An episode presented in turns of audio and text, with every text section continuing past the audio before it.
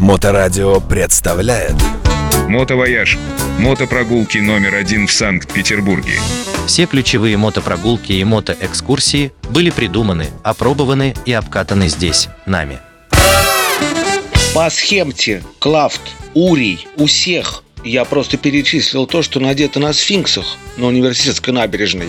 Там есть корона, там есть египетское знаменитое ожерелье, там есть большой фараонский воротник, и там есть стилизованное изображение змеи, которое находится на лбу. Привет, друзья! С вами Андрей Архитектор Макаров, и мы продолжаем наши подкасты вместе с компанией Мотовояж.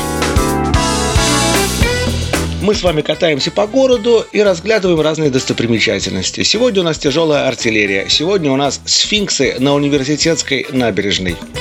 Самое главное, что мне хочется сказать про эти сфинксы.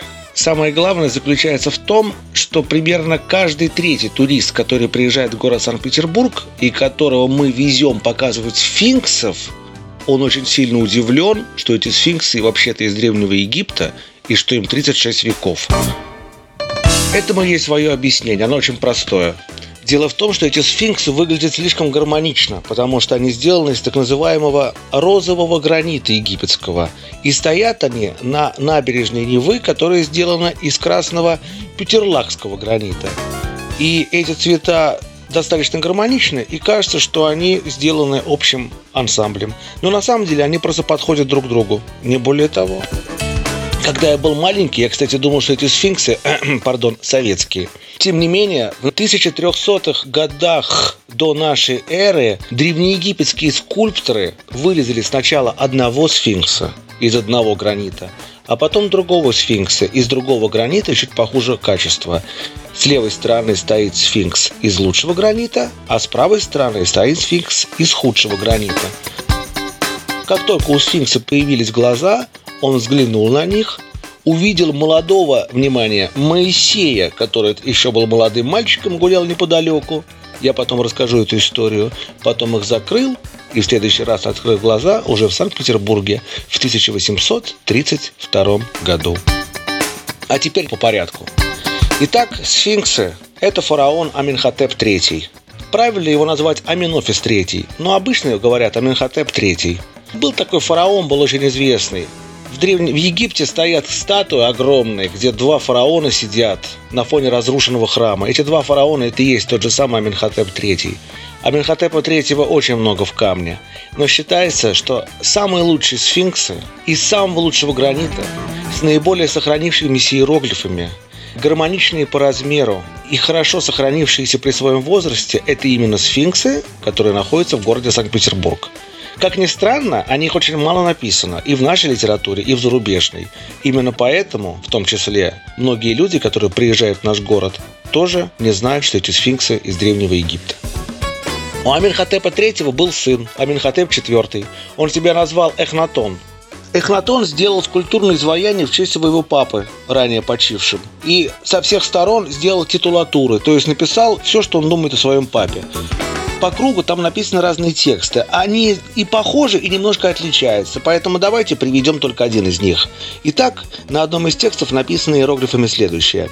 «Да живет гор, могучий телец, воссиявший в правде, гор золота, поправший лубийцев, захвативший их земли, царь Верхнего и Нижнего Египта, Нембара отпрыск Ра, сын Ра, Аменхотеп, властитель Фиф, жертвующий памятник, восходящий до неба подобно четырем столбам, несущим небо, владыка обеих земель, Аминхотеп, властитель Фиф, любимец Амона, которому дана жизнь, подобно Ра навечно.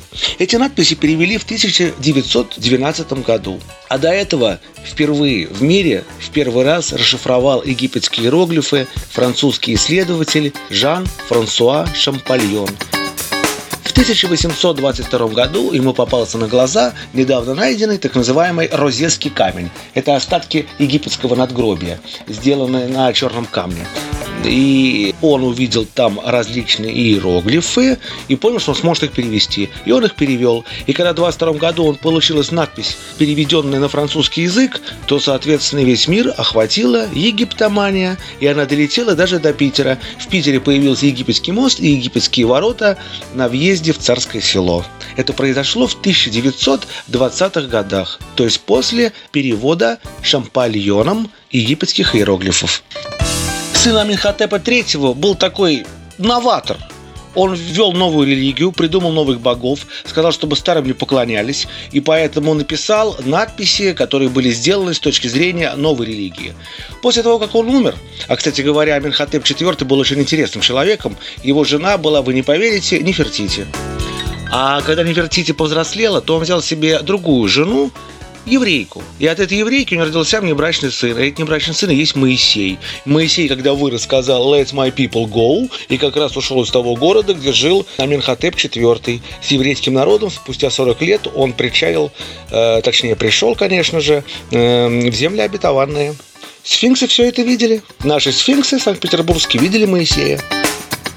После того, как Аминхотеп IV умер, то, соответственно, религия вернулась в предыдущее русло. Майдан Аминхотепа IV отменили. И надписи на наших сфинксах впереди перебили и переделали обратно. И эти надписи переделаны, причем переделаны дважды. Но не везде, а в некоторых местах. Просто некоторые боги из нового клана богов заменены обратно старыми богами из старого клана богов, то есть времен самого Аминхотепа III, кому и посвящены эти сфинксы.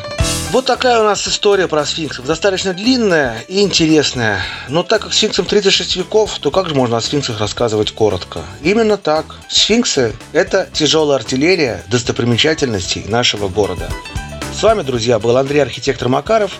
И мы продолжаем наши подкасты при поддержке компании «Мотовояж». «Мотовояж» – мотопрогулки номер один в Санкт-Петербурге. Телефон 7 921 931 2363.